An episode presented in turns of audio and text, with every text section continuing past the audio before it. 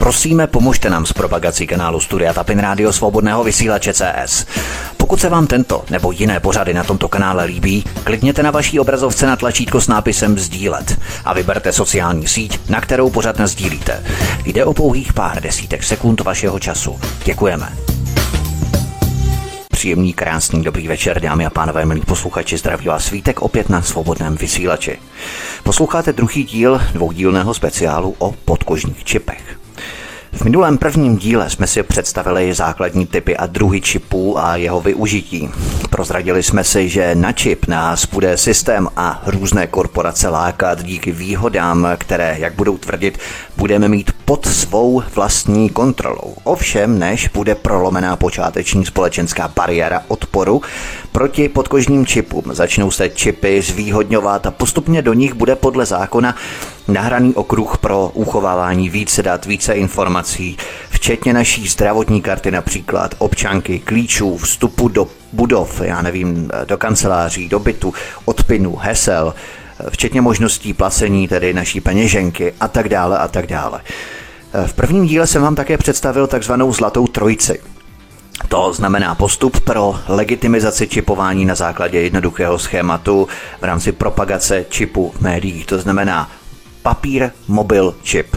To si zapamatujeme, to je stěžejní a protkává to celý dvoudílný pořad papír, mobil, čip. To je velmi důležité. Ukázali jsme si také komerční využití čipů a uvedl jsem kapitoly, jak se bude podkožní čipování propagovat v médiích, výhody a benefity, společenská prestiž, vylepšení v úzovkách našeho zdraví, vylepšení paměti postupně a velmi zákeřná propaganda únosů našich dětí, které bychom měli očipovat, aby byli v bezpečí, abychom je potom v případě únosu mohli najít. Na konci minulého prvního dílu jsem začal kapitolu, jak je možné sledovat subjekt formou čipu, tedy nás. A my budeme pokračovat dál v dnešním druhém pořadu. Pojďme tedy na další kapitolu. Jeden z rozšířených způsobů využití podkožních čipů je samozřejmě placení nebo jako vstupenka. Podkožním čipem bychom platili při hromadné dopravě, vstoupíme do vagónu tramvaje, metra nebo autobusu, přiložíme ruku ke čtečce, pípneme si, strhne se nám ekvivalentní částka za lístek, protože čipem by se platilo. A teď mě třeba napadá, že čip by se mohl používat i jako lístky na koncerty, do divadel, do kin. Prostě přiložíme čip a na to bude nahraný lístek, který jsme si koupili přes internet. No a pípneme si, jo, fajn, v pohodě, můžete dál. Takže ty varianty čipů a využití čipů jsou opravdu neskutečné. A pokud si myslíte, že kdybyste ten čip v rámci MHD, v rámci hromadné dopravy, nepřiložili ke vstupu do vagónu nebo autobusu, k té čtečce, k tomu terminálu, tak byste se třeba mohli svést na černo, že byste ten systém hezky česky očůrali, opískovali. Tak se nenechte mýlit. Možná jsme někteří zaznamenali kauzu, jak byly v Brně nainstalované nové platební terminály v MHD, které fungují na platební kartu. Bylo to tuším v roce 2019 nebo 20, ale myslím 19. Ano, v roce 2019. Jenže když se pasažéři příliš přiblížili těm snímačům s platební kartou v tašce nebo v baťohu, tak přístroj si sám automaticky strhl 25 korun za lístek a cestující ani nemusel nic na displeji vyďukávat. Něco podobného se už dříve stalo v Ústí nad Labem anebo Ostravě. Teď nově i v Brně se to stalo. Když jste se příliš přiblížili k tomu platebnímu terminálu a měli jste tu čtečku, měli jste tu kartu třeba v baťohu a nebo v tašce, kdekoliv, v kapse, tak si ten přístroj při míjení té čtečky toho terminálu sám ty peníze strhl. Vy jste ani nemuseli nic dělat. Takže stačí dosah toho terminálu rozšířit a člověk s podkožním čipem nebude mít na výběr. Ten problém ukázal, že je to možné, když se to stalo v Ústí nad Labem, Ostravě i v Brně. Možná to ale nebyl problém, možná to naopak bylo testování nějakého systému, nějaké technologie, která bude zavedená v budoucnosti. Takže tomu se prostě nevyhneme. A s podkožním čipem už vůbec ne. Čip by sloužil místo platebních kart a klíčů. a v případě vstupu do nějakého prostoru by si sám strhl nějakou tu ekvivalentní částku, nebo by nás sám nějakým způsobem identifikoval v rámci terminálu a tak dále. S tím se dají opravdu dělat velká kouzla. A tady jsme viděli, že prostě je to možné. Stačí zvýšit dosah toho terminálu a on si nás sám vypípá, on si nám sám klidně sám strhne nějakou částku z naší karty, aniž bychom my museli něco reálně dělat. Jde o čipy NFC, tedy Near Field Communication. Near Field znamená komunikace blízko daného pole. Takže to je úplně logické. Ten čip o velikosti například 2x12 mm je velmi malý a proto vzdálenost, se které se dají informace přečíst, dají se aktivovat nebo ten samotný čip upgradeovat, je standardně malá. Ale jak jsme si ukázali, lze ji rozšířit silnějším dosahem toho terminálu, té čtečky. Nemyslím čtečky na čipu, ale čtečky na tom terminálu. Aktivní čtečky. Standardně to ale je kontaktní vzdálenost, což znamená, že ta čtečka nebo ten zapisovací systém se musí přiblížit téměř na dotek. Možná teď je to už na delší vzdálenost, já nevím. Na platební terminály s klasickou kartou stačí přejet i uvnitř peněženky třeba a pípnete si. Nevím, jak daleko to funguje na ten podkožní čip, jestli je to několik centimetrů nebo na desítky centimetrů, to nevím.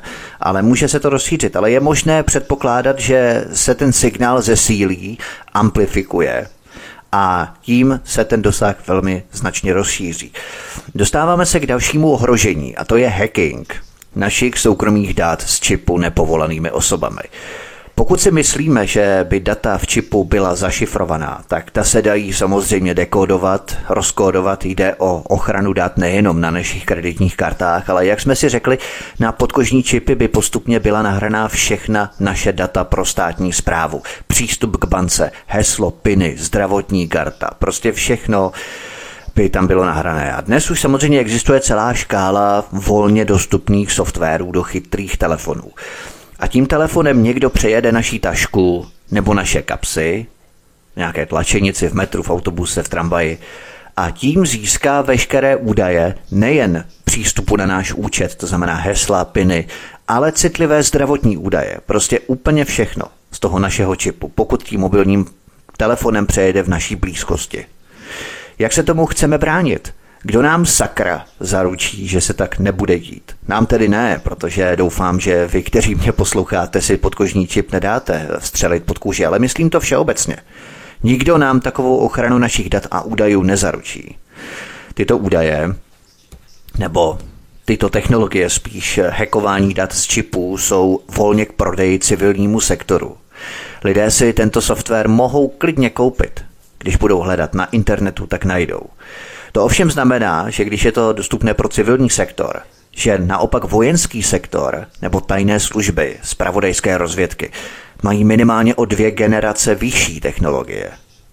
Znamená to, že naše soukromí by bylo podkožními čipy extrémně zranitelné a rizikové. Těch způsobů zneužití je celá řada. Tak například. Uvedl jsem, že čip se používá k otvírání dveří budovy, kam chodíme, do práce, naší kanceláře a tak dále. Na ten čip se zaznamenávají časy a údaje, kdy jsme otevřeli jaké dveře, kam jsme šli, jakou bránu, jaký rám a tak dále. Náš šéf nebo provozovatel té aplikace může zjistit, kdy jsme přišli do zaměstnání, jak dlouho jsme trávili v kanceláři, kdy jsme šli do kuchyňky na kávu, jak dlouho jsme tam byli, jak dlouho jsme tam zůstali, jestli jsme náhodou nepřešvihli o pár minut vyměřenou pauzu a tak dál. Jednoduše může si vyjet, kdy jsme prošli jakou bránou, jakými dveřmi, jakým rámem. Je nám příjemná taková možnost, kterou by tím náš zaměstnavatel získal. Podívejme se na některé jednotlivé země, ve kterých je žába s čipem ohřívaná v různé teplotě. Čipování je v různých částech světa na různé úrovni nebo fázi debaty a přijímání společností. Někde je to absolutně nemyslitelné, jinde přijatelné, jinde dokonce doporučované, případně vyžadované. Ta poslední fáze je ještě velmi diskutabilní, ale minimálně doporučované to v nějakých zemích je.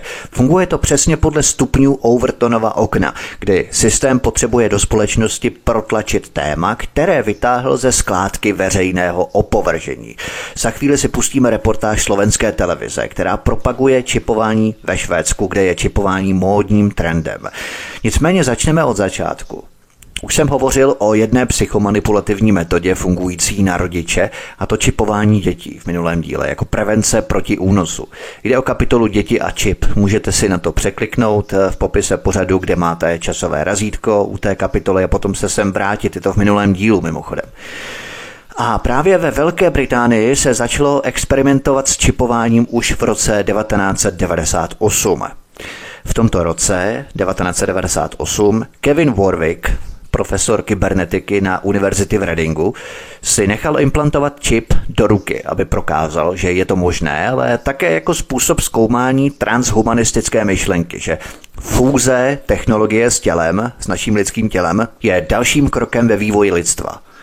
Do popisu pořadu přikládám odkaz číslo 11 na stránku Kevina Warwicka.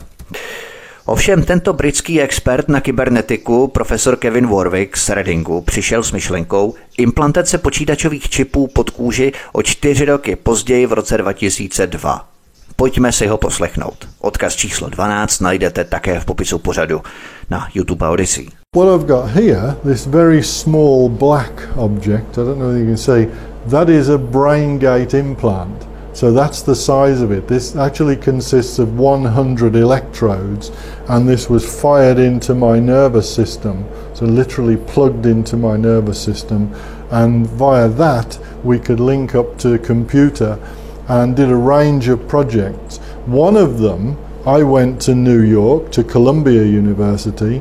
We plugged my nervous system into the internet via this device, the implant, which was in my nervous system. As I moved my hand, opened and closed my hand in New York, my neural signals were sent across the internet here to Reading in England, and the robot hand mimicked my own hand movements. So as I, if you like, as I opened my hand, so the robot hand also moved. As I closed my hand, the robot hand closed. Profesor Kevin Warwick vypráví o několik let později, bylo to tuším v roce 2013, vypráví o tom, že si nastřelil čip do svého nervového systému pod kůži a ten přes počítač napojil přes internet. A když v New Yorku, on seděl v New Yorku, a když v tom New Yorku zvedl ruku, tak propojená robotická ruka v Readingu v Británii kopírovala pohyb té jeho ruky, čili také zvedl robotickou ruku jenom tím, že on sám zvedl svou ruku v New Yorku, vyslal přes nervovou soustavu z čipu napojeného na internet signál, aby ta robotická ruka na druhé straně Atlantiku v Británii v Readingu kopírovala pohyb jeho ruky. Jestli jsem to tedy správně pochopil. On potom rozvádí, jak to stimuluje i jeho mozek zpětnými signály z té robotické ruky v Británii zpátky do New Yorku, odkud prováděli ty pokusy, když uchopí předmět nebo stiskne prsty nějaký předmět, ta robotická ruka to také kopíruje. Sváně si poslechněte, ten odkaz přikládám ho číslo 11, je to na YouTube a Odyssey. Tedy tento profesor Kevin Warwick s čipováním dětí přišel ve Velké Británii už v roce 2002, ale tehdy se to ještě neujalo, bylo to příliš brzo. V té době s tím přišel krátce po 2 brutálních vraždách 2 11-letých dívek v anglickém Sohamu. Jak jsem uvedl, ten nápad se tehdy neujal, odmítli ho jak zastánci lidských práv, tak také dětské charitativní organizace. Ovšem následoval ho profesor Gessen, také v Readingu, který si nechal v roce 2009 do levé ruky implantovat skleněnou kapsli s RFID čipem a v roce 2014 byl dokonce zanesený do Guinnessovy knihy rekordů za svoji experimentální práci s implantovanými mikročipy. Ve Velké Británii byla založena společnost Biotech, kterou vede ředitel Steven Nordhem. A právě Steven Nordhem, ředitel této společnosti Biotech, prohlásil, že jeho společnost dostává každý den dotazy ohledně platebních implantátů pod kůži. Biotech ve Velké Británii implantoval mikročipy zhruba 250 lidem. Ovšem, britská média čas od času vyjedou s článkem o mikročipech pod kůži, aby lidé nezapomínali a stále se tato myšlenka udržovala v hlavách veřejnosti. Třeba článek v britském Guardianu z listopadu 2019, tedy těsně před vypuknutím pandemie moribundu. Článek nese název Vzestup mikročipů, jsme připraveni, aby se nám technologie dostala pod kůži? Velmi sugestivní název, velmi sugestivní headline, nadpis. Odkaz číslo 13 přikládám do popisu pořadu na YouTube a Odyssey. Tady v tom článku shrnují dosavadní průběh čipování ve Spojených státech, ve Švédsku a tak dále. Pojďme tedy do Spojených států amerických. Zřejmě první společností v Americe, která vyrobila i uvedla mikročip pod kůži na trh jako komerční aplikaci, je kalifornská společnost Applied Digital Science, zkráceně ADS. Sadu k čipování lidí ovšem nabízí ve Spojených státech několik dalších firm, například Dangerous Things z amerického Seattlu ve státě Washington. Odkaz číslo 14 v popise pořadu. Její zakladatel, má takové zvláštní jméno, Amal Grastr, o biohackingu říká, že je to nový druh evoluce. Odkaz číslo 15 na jeho stránky přikládám do popisu pořadu. Když se podíváme na čipy, které na Dangerous Things nabízejí, tak zůstáváme opravdu fakt zírat a naprosto ohromení. Tak třeba balíček Lifestyle za $270, odkaz číslo 16.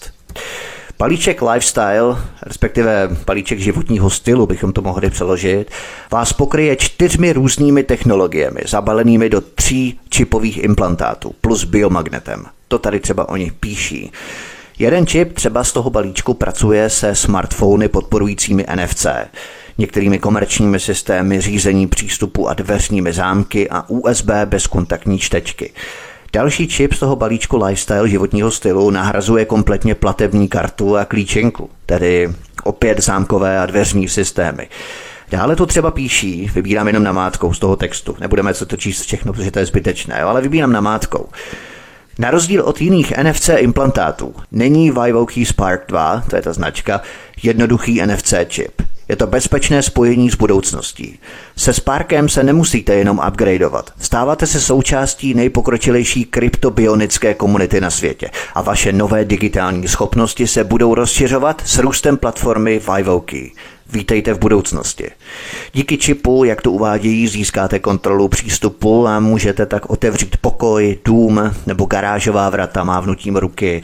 Můžete také díky čipu odemknout auto, nastartovat ho, to je přesně to, o čem jsem mluvila, nebo nastartovat i motorku. Jiné čipy tady nabízejí vychytávky, že se rozsvítí vícebarevná LED dioda, která je vidět pod kůží a ta dioda se rozsvítí, když ten čip budeme mít ve správném úhlu ke čtečce, aby správně fungoval. Jo, to si dokážete představit, jak máte mezi palcem ukazovákem čip a najednou se vám rozsvítí dioda přímo pod kůží a vlastně vidíte ty různé barvy diody pod kůží mezi palcem a ukazovákem. Může to být docela efektní a tak jako zajímavé. Jo. Pak to třeba najdeme balíček Ultimate Implant za $225, Ultimate Implant, odkaz číslo 17. Balíček Magneto za $250, odkaz číslo 18 a tak dále a tak dále. Ale třeba v sekci implantátů je naprosto neuvěřitelné, co tu nabízejí. Vedle klasických platebních čipů jako Walletmor, odkaz číslo 19, který funguje na principu naší peněženky, tu najdeme Titan snímající biomagnet za $500. Zhruba 12,5 tisíce mimochodem, krát 25 zhruba. Jde o lékařský titanový zapouzdřený snímací biomagnetický implantát. Oni zaručují, že tento titanový implantát nebude mít nikdy poruchu, krytu nebo nějaké mechanické poškození jakéhokoliv druhu. Dokud je robustní titanový kryt nainstalovaný v našem těle, zůstane neporušený a udržuje magnetické jádro v bezpečí. Jde o nový typ zapoustření čipu lékařsky šetrným biologickým titanem. Místo klasického křemičitého nebo sodnovápenatého bioskla, jak jsem o tom hovořil, tak to je nový titan, vlastně nový kryt, ve kterém je zapoustřený ten čip a ten titan vyvinutý lékařský, tak to je vlastně další metoda, jakým způsobem zapouzdřit ten čip tak, aby to bylo opravdu 100% biologické, aby se to postupně nějakým způsobem nerozkládalo a tak dále. Pak tu třeba nabízejí Cyber Transformation Kit, sada pro transformaci kyborga, bychom to mohli přeložit, za $100, odkaz číslo 20 v popise pořadu. Souprava pro transformaci kyborga obsahuje naše 2 nejpopulárnější čipové implantáty a naše nástroje pro testování v terénu, které vám pomohou zvládnout vaše nové schopnosti kyborgů. To tady přímo uvádějí na té stránce v rámci tohoto implantátu. Mně opravdu přijde, že se jedná o podobnou věc jako ten první balíček Lifestyle životního stylu. Ty čipy nabízejí plus minus ty též možnosti, akorát, že je to o $160 lacinější. Tady ten Palíček pro transformaci kyborga, nebo Sada pro transformaci kyborga. Pokud si chcete přečíst více, do popisu pořadu vám hodím odkaz číslo 21 na ty implantáty, různé čipy a tak dále. Můžete si projít seznam, ale já myslím, že pro naše účely tohle stačí, abychom si uvědomili, v jaké pokročilé úrovni se tyto čipy vyrábějí. Samozřejmě ve Spojených státech amerických vznikají další iniciativy, které by měly čipování postavit mimo zákon. Jednu z takových iniciativ představil demokratický poslanec ze státu Nevada Skip Daly, odkaz číslo 22, přikládám do popisu pořadu.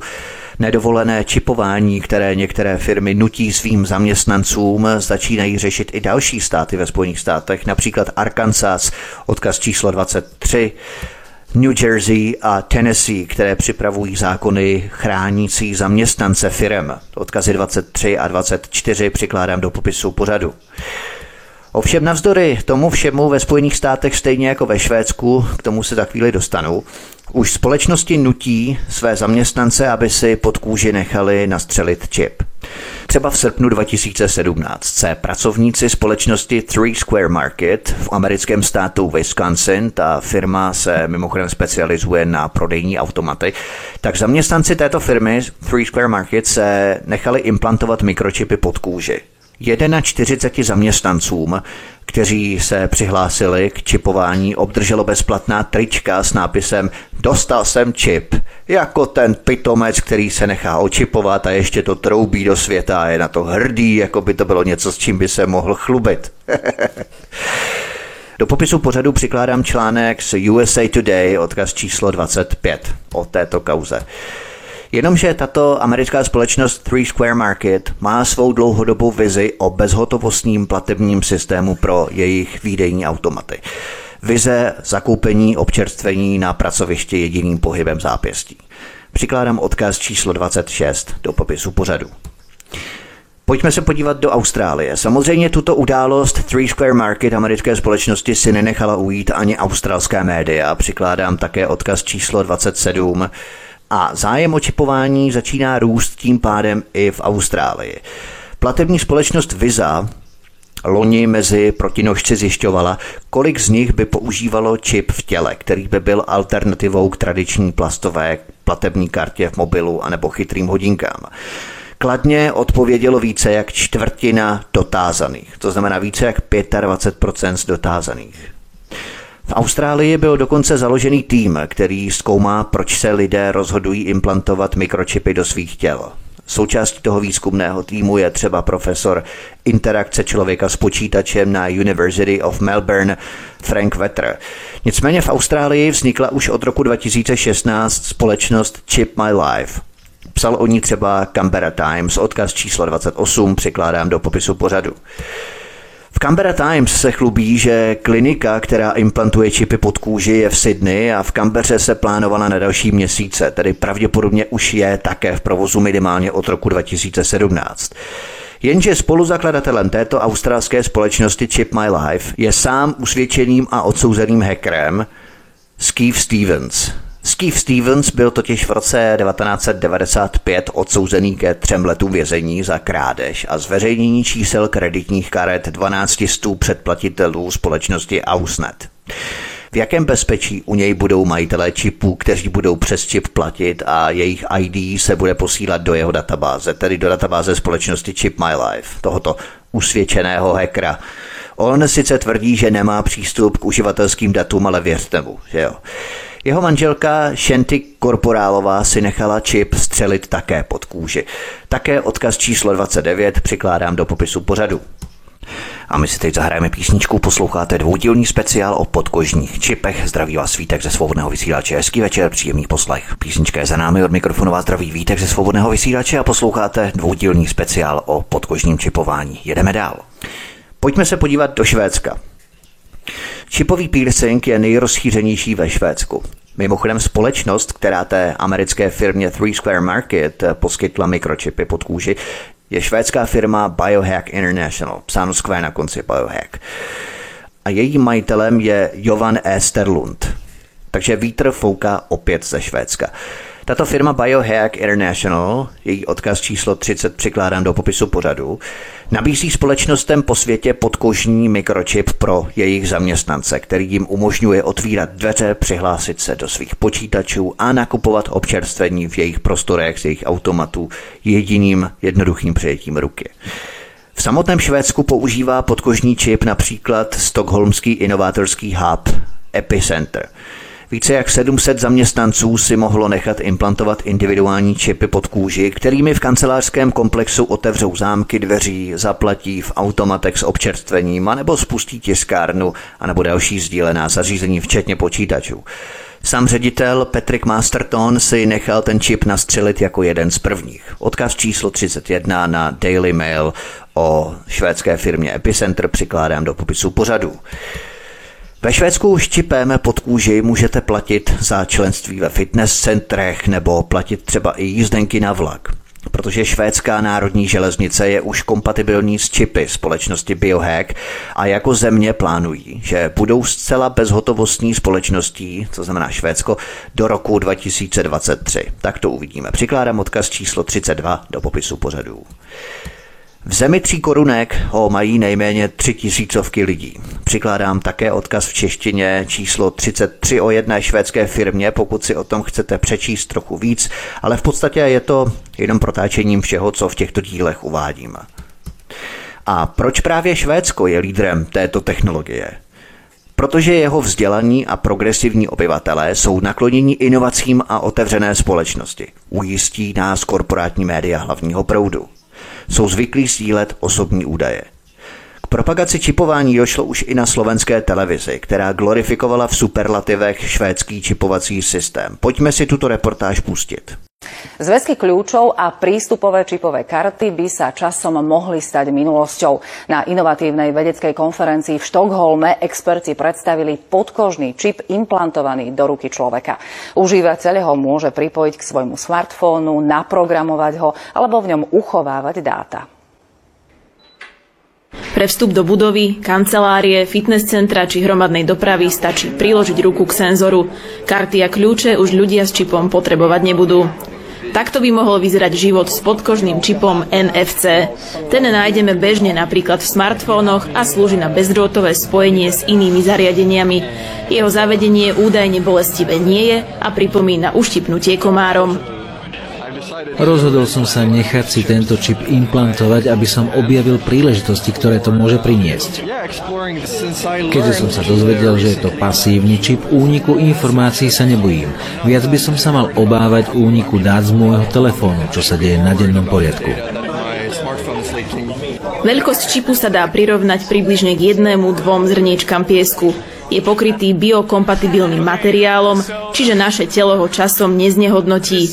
Slúži na platenie, identifikáciu, vstup, zábavu prostredníctvom sociálnych sietí, ale môže užívateľovi pomôcť aj v stave zdravotnej núdze. Najdôležitejšia a najhodnotnejšia dimenzia je, že implantáty budeme vedieť použiť na zdravotné záznamy. Predstavte si to ako komplexné monitorovanie vašej telesnej kondície rovno pod kožou z údajných v reálnom čase o tom, čo sa deje vo vašom tele. Je to prelomové pre ľudské zdravie. Trend inteligentných podkožných čipov rastie. Už v roku 2017 si prostredníctvom nich zamestnanci v americkej firme mohli kúpiť jedlo, prihlásiť sa do počítača a používať kopírovacie zariadenie. Na technologických veľtrhoch v súčasnosti nie je problém nájsť dobrovoľníkov, ktorí si čip nechajú zaviesť priamo pred zrakmi verejnosti. Daniela Simanová, RTVS. Slyšeli jsme, jak velmi sugestivním a jednostranným rozjásaným způsobem líčí přednosti, klady a výhody čipování. V reportáži představitelé firem rozjásaně uvádějí výhody čipování, především jako skvělou náhradu klíčů od dveří, případně od automobilů, ale také jako náhradu platebních plastových karet a běžných papírových peněz.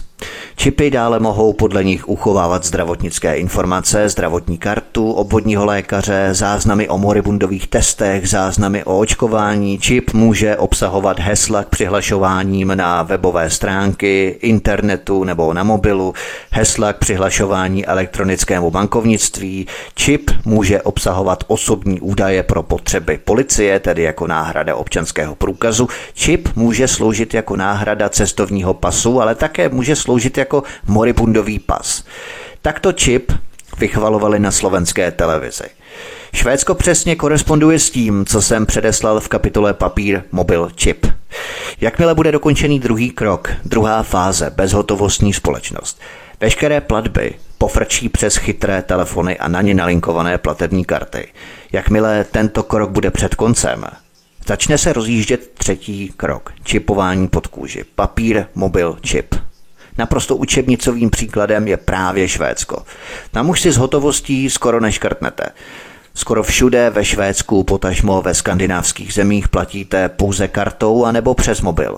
Platíte ve trajektech pro převoz, platíte v parcích, platíte na prohlídky památek, galerie, muzea, občerstvení, jídlo, kdekoliv. Prostě absolutně všechno bezhotovostně, kartou nebo přes mobil. Druhá fáze dokončená, rozjíždí se progresivní inovativní čipování pod kůži. Papír, mobil, čip. Švédsko jako prvotřídní laboratoř globalistů nám tu cestu ukazuje perfektně. Nenechme se ale mýlit, čipy se nerozšiřují pouze ve Spojených státech, Austrálii, Británii nebo Švédsku, ale když se trváme u Evropy, tak se čipování rozjíždí i třeba v Itálii. Švédská společnost Biohack, kterou jsem popisoval, má divize i v zahraničí. Třeba Biohax Italia vede Eli Klarsen, tak ti čekají na schválení v Itálii od lékařských středisek a ministerstva zdravotnictví. Eli Klarsen se nechal slyšet, že během prvních 6 až 8 měsíců v Miláně a v Římě implantuje čip asi 2500 lidem. Technologie čipování pod kůži se rozvíjí také v Německu. Slavná firma Kaspersky, zabývající se počítačovou bezpečností, nabízela účastníkům akce v Berlíně implantaci čipu pod kůži. To bylo v roce 2015. Například hamburský startup projekt DigiWell se věnuje implantaci mikročipů pod kůži. Implantaci zákazníkům provádí samotný ředitel této společnosti, Brazilec Patrick Kremer, který podle jeho slov operoval lidem za poslední rok a půl zhruba 2000 čipů. 3 mikročipy má pod kůží, na ruce i samotný Kramer. Jeden čip využívá k otevírání dveří, druhý mu ukládá zdravotní data a třetí je ke sdílení kontaktních informací. Klientem DigiWellu se stal například právník, který chtěl mít přístup k důvěrným souborům, ale nechtěl si pamatovat hesla, nebo teenager bez horních končetin, který čip v noze užíval k otevírání dveří. Mikročip teď pomáhá i staršímu muži s Parkinsonovou chorobou, který se před svým domem zhroutil, poté co se 2 hodiny neúspěšně snažil dostat klíč do zámku. Nyní používá čip v ruce, aby s ním otevřel dveře. Prostě klasické oťukávačky a klasické naklepávačky společnosti, nejdříve věci, bez kterých se obejdete, a postupně se bude přidávat a nabalovat o funkce pro státní orgány. Klasika. Pojďme se krátce zastavit u Číny, hovoří se o digitální diktatuře nebo digitálním koncentráku a už také v Číně, kdo nemá mobilní aplikace, tak i v rámci cestování se nikam moc nedostane. Na nádražích už nemají lístky, všechno bývá vykoupené přes internet nebo z mobilů, letenky na letišti, totéž rezervace hotelů, které jsou obsazené apkami z mobilů. Chcete jet v Číně taxíkem, máváte na taxíky, nikdo téměř nestaví, všichni jedou aplikace typu Uber a z hotovostí nic nekoupíte téměř, všechno se platí čtverečkovými kódy v Číně. A třeba obyčejné automaty na kafe ve školách fungují na čtverečkové QR kódy a z hotovostí si na těch automatech nic nekoupíte. Na většině z nich, tedy ne úplně na všech, aby nikdo se nebral za slovo. A to bylo ještě před moribundem. U nás mnoho věcí téměř nepředstavitelných. Jde o naprosto stejný vývoj v Číně jako ve Švédsku, kde na vrcholu křivky vzrůstu bezhotovostního platebního systému a placení přes mobil, nalinkovanou platební kartou, pomalu také přecházejí k technologii čipu pod kůži. Je to úplně stejný vývoj. Podívejme se na Česko, na Českou republiku. Jak jsme si řekli, takové mikročipy používají ve světě zatím jenom desítky tisíc lidí. V Česku je má v těle několik desítek jedinců vesměs soustředěných v Paralelní polis, v pražských Holešovicích ve spolupráci s Health.cz. Platí jimi v bitcoinech útratu v tamní kavárně.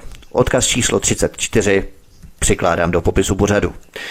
Tento institut Paralelní polis založili lidé kolem skupiny Stohoven. To jsou ti lidé, kteří vyvěsili trenýrky na Pražském hradě a ku podivu přitom nebyli zastřelení jako něco, co vylezlo ze skládky nejenom v Pezinku, ale třeba i z nějakého jiného kanálu, podobně jako by se to jistě stalo, kdyby někdo bez povolení pronikl do Bílého domu, na střechu Bílého domu třeba.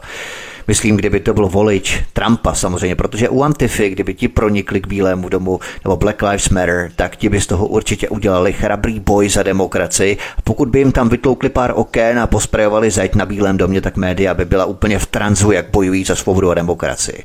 Nicméně tento spolek Paralelní polis v pražských Holešovicích založili lidé kolem této skupiny Stohoven. Přikládám odkaz číslo 35 do popisu pořadu. A jednak další odkaz přikládám číslo 36 obecně z roku 2016 ohledně čipování v Česku.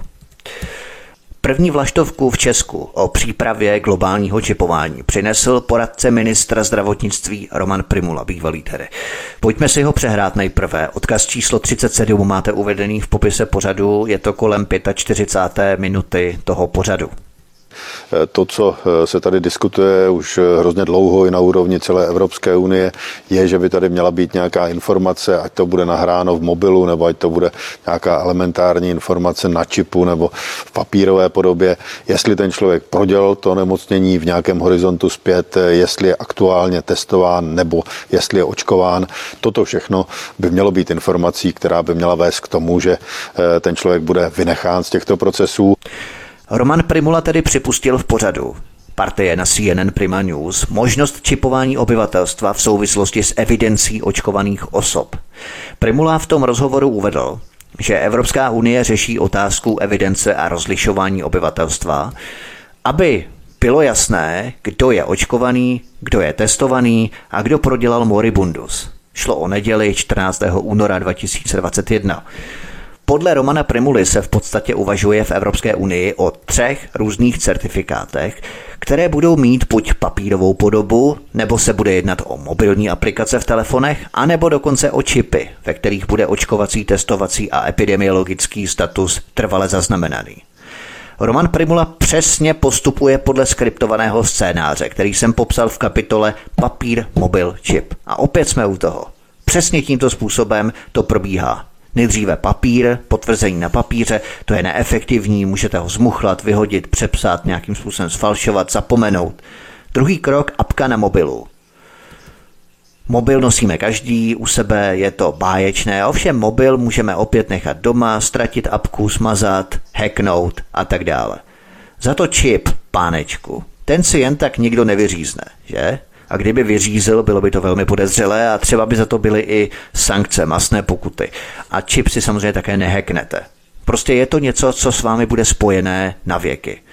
Roman Prymula vysvětlil, že o této věci se už dlouho diskutuje na úrovni Evropské unie, aby se zajistilo, že lidé, kteří budou očkovaní proti moribundu, budou mít vyšší benefity a celá ekonomika Evropské unie to bude moci využít a reflektovat.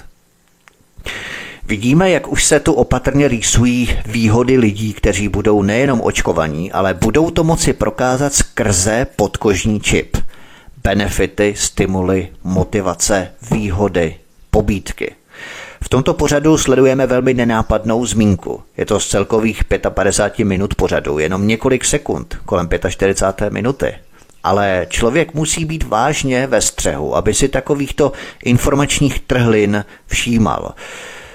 To nám totiž dává jasnější obrysy toho, co se peče, zatím jenom v zákulisí, co se vaří, co se míchá, co bublá v té kuchyni globalistů.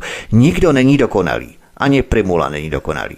A on se podle mě normálně, úplně normálně lidsky prokecl.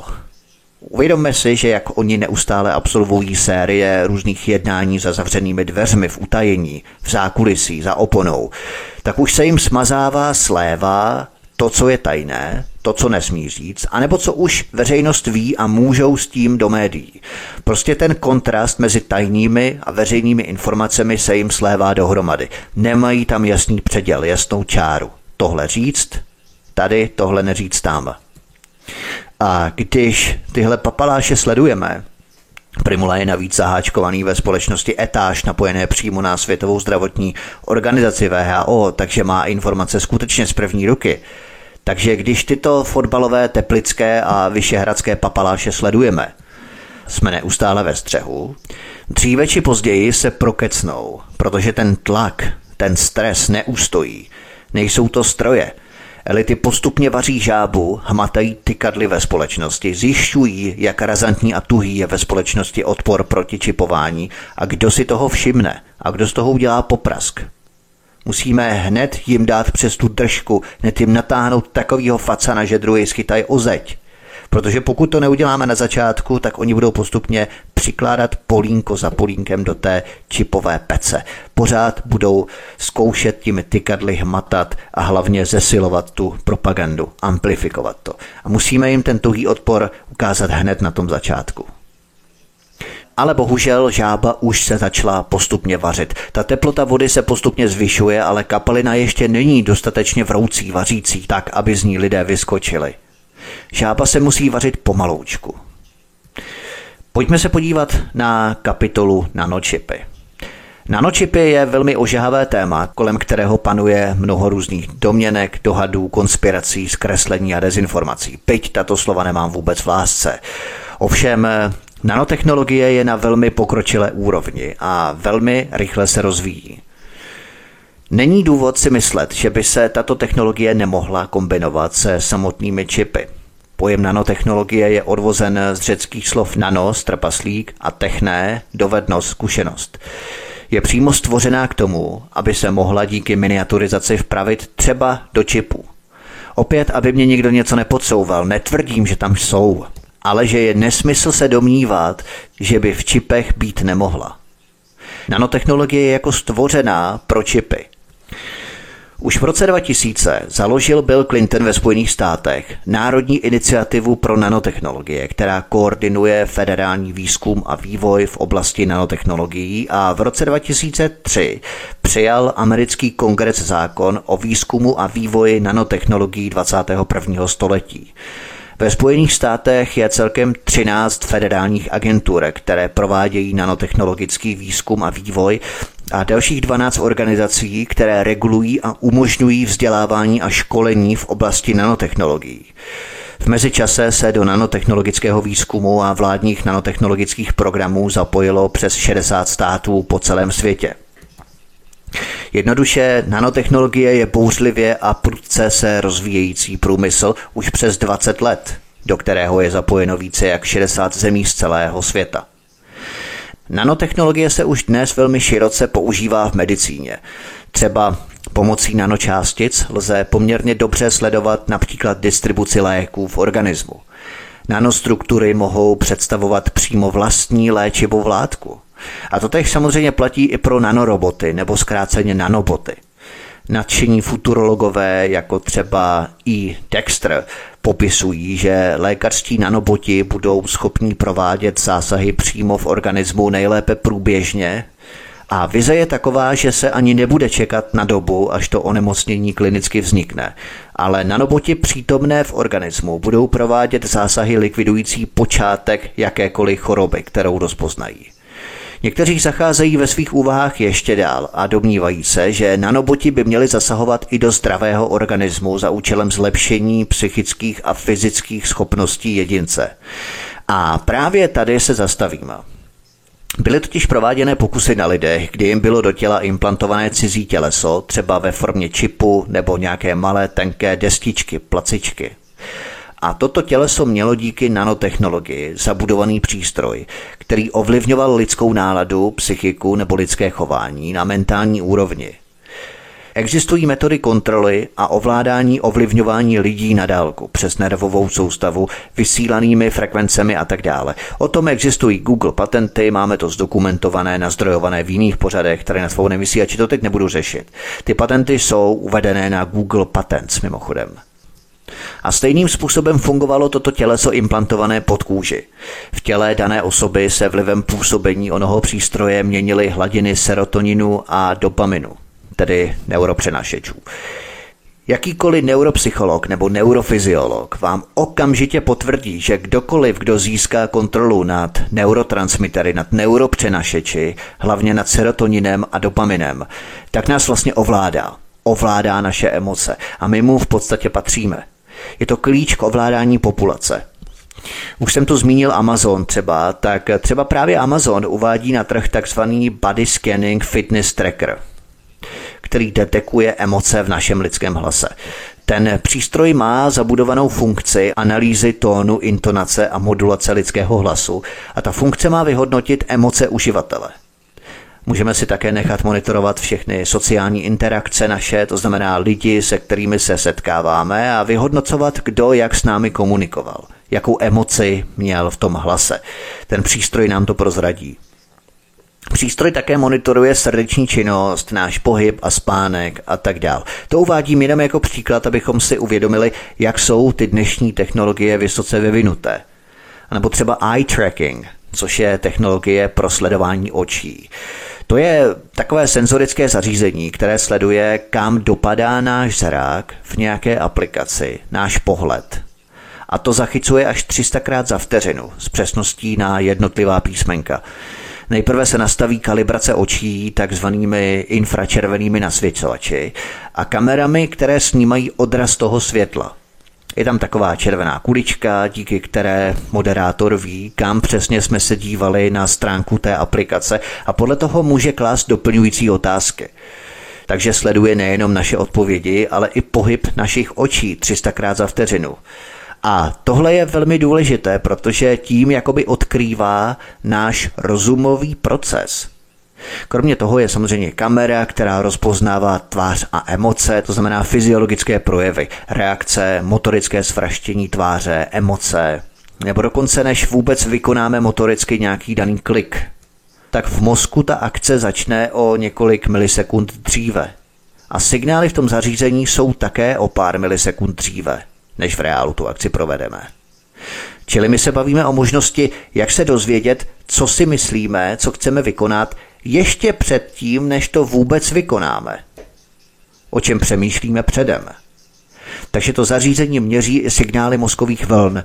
Eye tracking se zapojuje třeba také do učebního procesu, kdy se při pročítání nějakých studijních materiálů lze dozvědět, s jakými částmi textu mají ti studenti největší problém. Takže učitel de facto bez toho, aniž by mu student něco řekl, mu vidí do hlavy. Ví, kam se kouká. Jo. To je další příklad vyvinuté technologie dnes. V podkožním čipu může být přidávaný podobný okruh, který bude ovládat chemické reakce v těle. Stimulace nervů, ovládání chemických procesů, dopamin, serotonin, což je možné provádět i z vnějšího impulzu. Už jsme si prozradili, že v čipech pro psy nebo při plánování čipů pro děti jako prevenci pro jejich nalezení v případě únosu je v nich umístění sledovací vysílací modul, zřejmě GPS. Jak jinak chtějí najít ztraceného psa díky čipu nebo ztracené dítě díky čipu? Přes satelit, věže a vysílače mobilních operátorů. To je jedna možnost, ale pojďme ještě dál. Může systém díky implantovanému čipu přes satelit, věže mobilních vysílačů, přes lokální antény a tak dále ovlivnit naši psychiku pro nás nežádoucím směrem? Díky možnosti sepnout určité okruhy, které budou ovládat naše neuropřenašeče, hlavně serotonin a dopamin. Když by nás mohli díky sledovacím modulům v čipech najít, lokalizovat, dostihnout, jsme si jistí, že by nemohli díky přístupu k našim neuropřenašečům ovládat i naši psychiku, naše emoce. Od radosti nebo euforie, přes netečnost, apatii, letargii, až po vztek nebo agresivitu. Útočnost. Vládnoucí skupina, která nás bude chtít ovládat určitým směrem, který potřebují.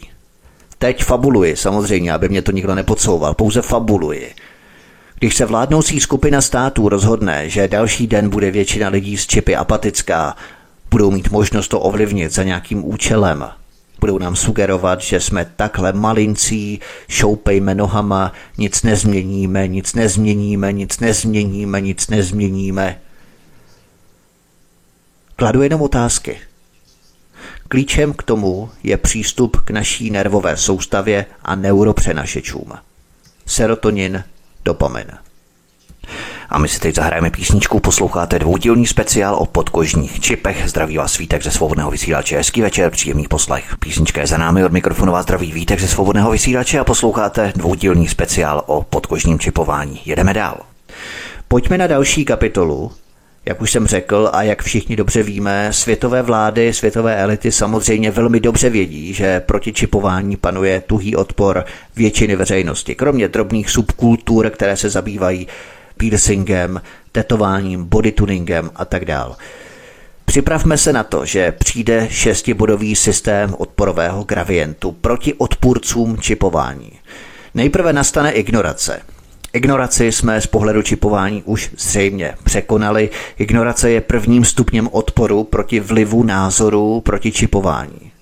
Média, televize, noviny, tisk, rozhlas a další, ti všichni nejprve ignorují názor proti čipování, který je mediálně na svém počátku. Když někdo řekne, že čipování je špatně, případně proč je to špatně, média to začnou ignorovat. Je to názor, který není moc slyšet. Média o tom odporu vědí, ale zatím jim stačí proti němu bojovat tak, že o názoru neinformují a ignorují ho. Druhým stupněm na stupnici odporového gradientu je bagatelizace nebo marginalizace. Média už opravdu proti čipování musí informovat, protože probublává na veřejnost. Nemá však nijak velkou razanci a média tak teze proti čipování bagatelizují, odsunují na okraj zájmu společnosti, marginalizují tezi. Nejčastěji se používá výraz, že jde o okrajový názor ve společnosti, nebo že tento názor je ojedinělý, osamocený, izolovaný. Pokud se objeví server, médium, které varuje před čipováním, tak se zdůrazní, že má málo členů, sympatizantů, čtenářů, diváků a tudíž není potřeba se tezemi tohoto opozičního bloku zabývat. Přijde třetí stupeň na odporovém gradientu a to je diskreditace. A tady už začíná jít do tuhého. Proud proti čipování je už velmi silný. Procento veřejnosti, které nevýhody čipování považují za špatnou, je už vyšší a názor se dostává do mainstreamu. Teze ovlivňují názory lidí i na mainstreamu, především těch, kteří mají otevřené myšlení. A v této chvíli nastupuje diskreditace média. Vyrábí se na zakázku kauzy, které mají dokázat nedůvěryhodnost tezím proti čipování, anebo média, které proti tomu vystupuje. Je vyvíjená snaha o vykreslení názorů proti čipování tak, aby byla považovaná za zmatenou, nereálnou, fantaskní, epizodickou, konspirační, dezinformační, propagandistickou a tak dále a tak dále. Dalším čtvrtým stupněm odporového gradientu je dehonestace. A tady už jdou všechny ohledy pryč. Veřejnost nevěří diskreditační kampani namířené proti odpůrcům čipování, takže přichází na řadu dehonestace lidí, kteří za hnutím proti čipování třeba stojí. Média vytáhnou dehonestaci na klíčové osoby, skupiny, aby byly vykreslované jako zločinci, kriminálníci, podvodníci, pedofilové, rasisté, xenofobové, náckové, fašouni. Prostě úplně cokoliv, co pomůže zmenšit a snížit podporu veřejnosti a důvěryhodnost dané straně, hnutí, tezi, projektu proti čipování, serveru, listu, čehokoliv. Myslím, že taková budoucnost nás právě čeká ohledně čipování. Samozřejmě se vynoří 1-2 politické strany nebo hnutí, které si do svého programu zakomponují odpor proti čipování, čímž se budou snažit nalákat voliče a lidé je budou mít za ohromné vlastence, ale jak my tady na Svobodném vysílači víme, politika je za konzervování status quo, ale není to cesta k žádné změně, k žádnému řešení. V politice nemůžeme hledat řešení. Proto podobné strany a hnutí jenom budou programově v rámci sociálního inženýrství upouštět tlakový ventil společenského hněvu proti propagátorům čipování. Jedni budou hřímat, že jo, druzí, že ne, ale co to bude platné, když zákony vždycky tvoří koalice? Opozice může maximálně dupat, křičet, pořádat tiskovky, dávat si věci do programů, slibem nezarmoutíš, může kritizovat koalici, ale to je tak asi všechno, co může dělat. A přesně tohle stejné kolečko nás čeká v oblasti čipování. Stejně jako jsme to zažívali u předchozích agend. Homoagenda, ekoagenda, Dnes agenda moribundu. Za chvíli k tomu dojdu. Ale abychom dokončili ten systém odporového gradientu. Další pátou příčkou je kriminalizace. A tady už končí vliv mainstreamu, ten je nucený se obrátit na režim a spolupracuje přímo s ním na kriminalizaci osob, které stojí za opozičním hnutím, za skupinou proti čipování. Například. Hledají se prostředky, jak doslova klíčovou osobu, která ostře vystupuje proti čipování, dostat do kriminálu, do tepláku. Pokud se systém řízený odporu dostane až sem na 5. stupeň, je to pro režim velmi zlé. Znamená to, že teze proti čipování má ve společnosti tak obrovskou podporu, že už nelze konat jinak, než kriminalizací osoby, která tezi zastupuje nebo stělesňuje. A posledním stupněm, 6. stupněm odporového gradientu je likvidace. Všechny prostředky na potlačení opozičního názoru selhaly. Je potřeba fyzicky odstranit klíčové osoby nebo subjekty, které za skupinami proti čipování stojí. Teď jenom predikuju, co bude probíhat, pokud se odpor proti čipování za několik let dostane do této fáze. To zdůrazňuji, jenom predikuju, protože takové procesy zatím ještě neprobíhají. Tyto likvidační procesy se dělí celkem na 3 stupně. Prvním stupněm je ekonomická nebo chceme-li hmotná likvidace.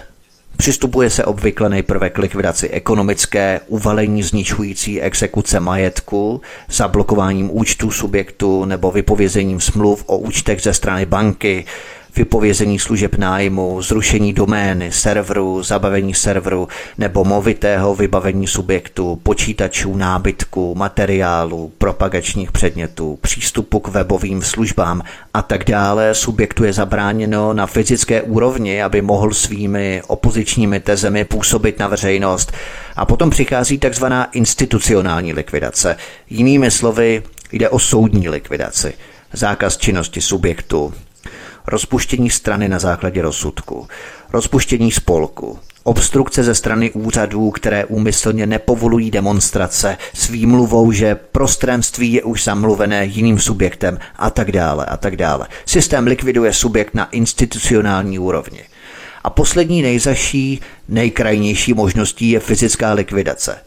Pokud výše uvedené nestačí, následuje likvidace fyzická, a to nejprve v rodině, obvykle manžel nebo manželka opozičního lídra přijde k nehodě a zemře.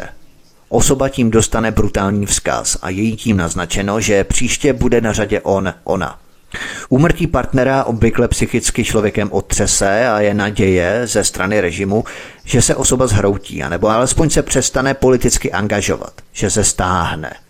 Pokud ten vzkaz nezabere, následuje likvidace přímo klíčové osoby, obvykle formou nehody, sebevraždy, nešťastné události, infarktu, utopením při koupání na dovolené a podobně. To jenom uvádím jako možnosti, jak světové oligarchické mafie zachází se skutečnou autentickou opozicí, kterou nelze standardními prostředky koupit anebo umlčet. A přesně to podle mě čeká na odpůrce čipování. Předpovídám 3 až 5 let dopředu, možná i méně. Dnes všechno akceleruje, rychlost sledu událostí se rapidně zmenšuje z jedné na druhou. Tak to bohužel dopadá. Podívejme se na další kapitolu. V rámci společenské debaty kolem čipování už bylo otevřené takzvané Overtonovo okno. Vykresleme si, jak se téma čipování bude opakovat v tomto klasickém kolečku Overtonova okna.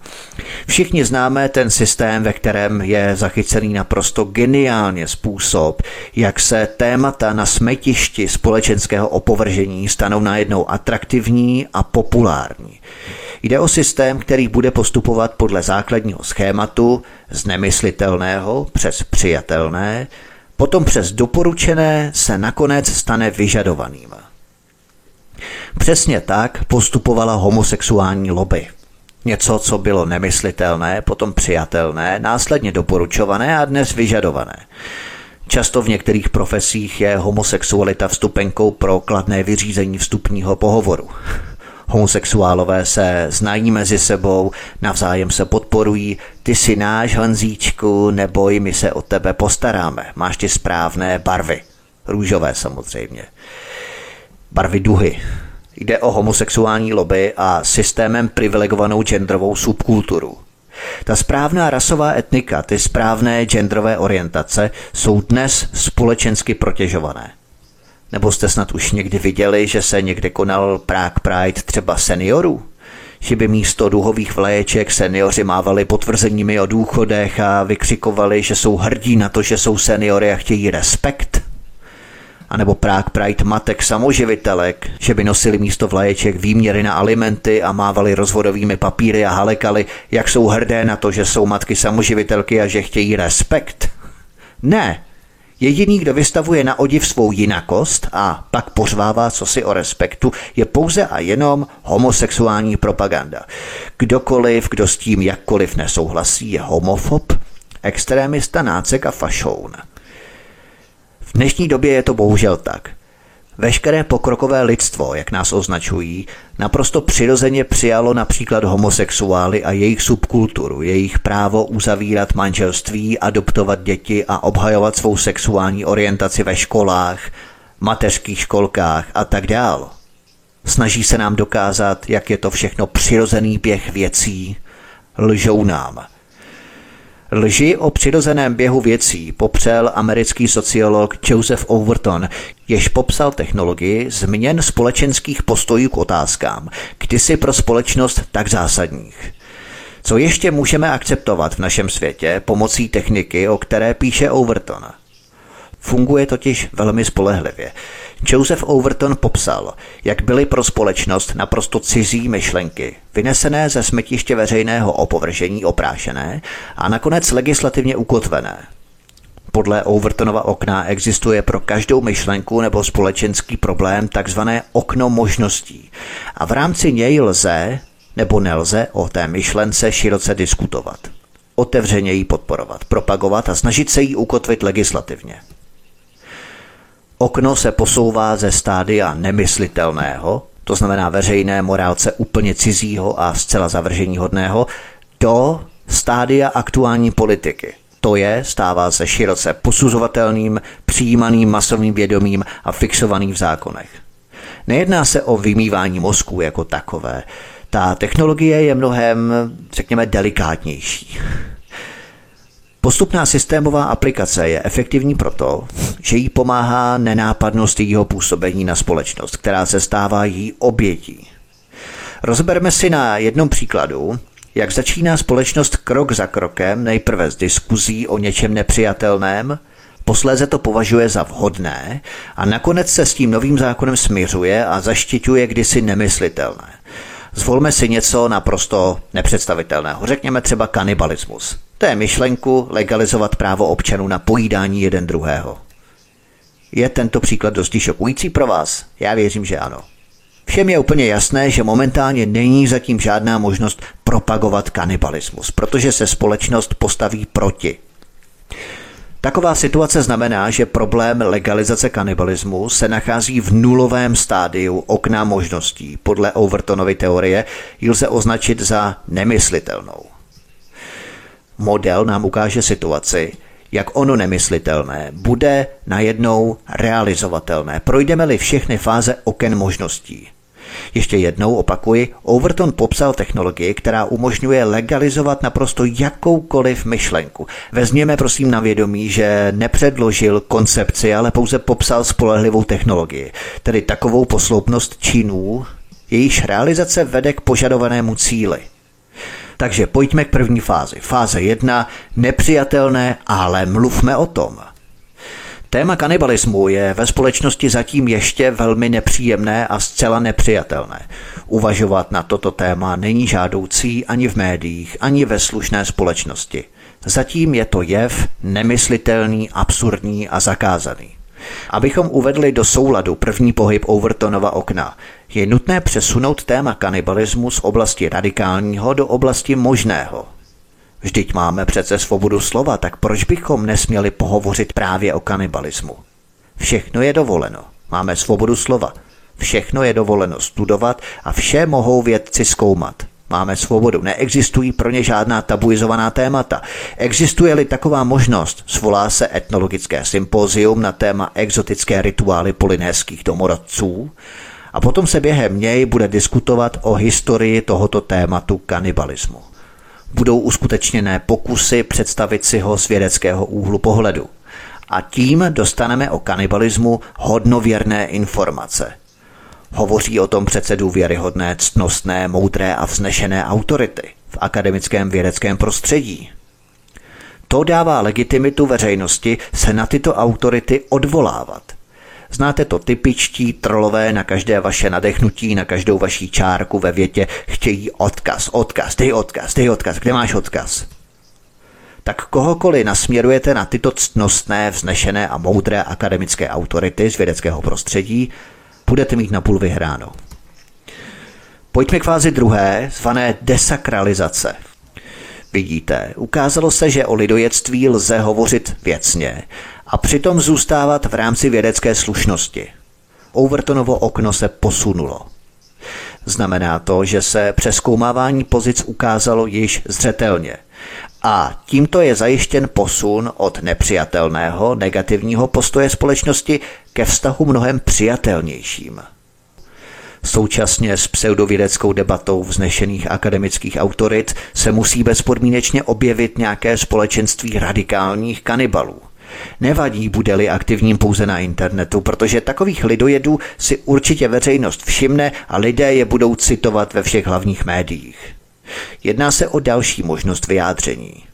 Za druhé jsou takové omračující zrůdy se zvláštní genezí potřebné k vytvoření obrazu radikální hrozby. Oproti jinému strašáku fašistům vyzývající spalovat na hranicích, takové jako jsou oni, budou nedobrými kanibaly. O hrozbách pohovořím níže. Na začátek stačí publikovat příběhy o tom, co si myslí o pojídání lidského masa britští vědci a nějaké lidské bestie s jinou úchylkou. A výsledkem prvního posunu Overtonova okna se stalo, že nepřijatelné téma bylo uvedeno do oběhu. Tabu se desakralizovalo a jednoznačnost problému byla zbouraná. Pojďme k fázi 3. Fáze 3.